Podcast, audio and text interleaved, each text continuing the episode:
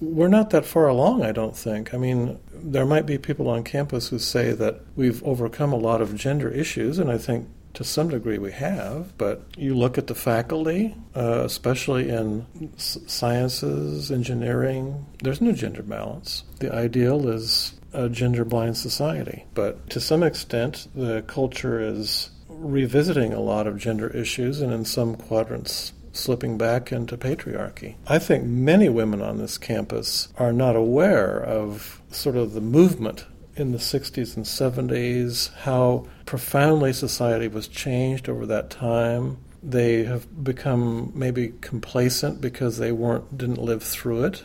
And they may think that if we don't make gender a big issue, that's our way of sort of overcoming gender issues. I, I, define feminism very broadly. At one level, it's simply a person who is sensitized to gender issues and gender perspective. Now, the next step of a feminist would be a person who is not simply sensitive to those issues, but is an advocate in some ways. I find gender issues and a feminist approach still very useful in the classroom.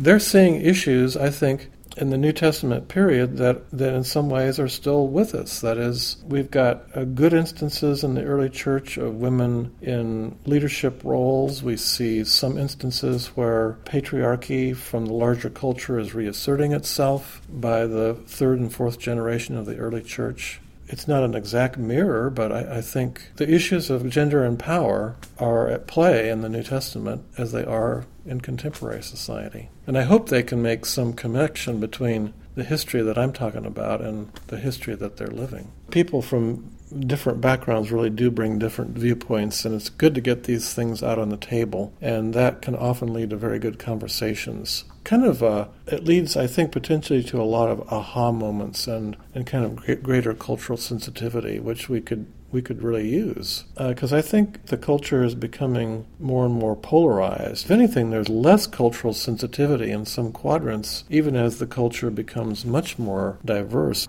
I'm acutely aware of cultural difference and how significant an impact that has on simply how you look at the world. I, I, don't think you can just say we've got to have a, a common point of departure before we start talking about diversity. Maybe we don't even need a common viewpoint. It's our own anxiety about cultural chaos or upheaval. Maybe it's a good thing not to have a, a single uh, reference point or a departure point. I was raised to be more comfortable with that. But I grew up late 1950s, 1960s America.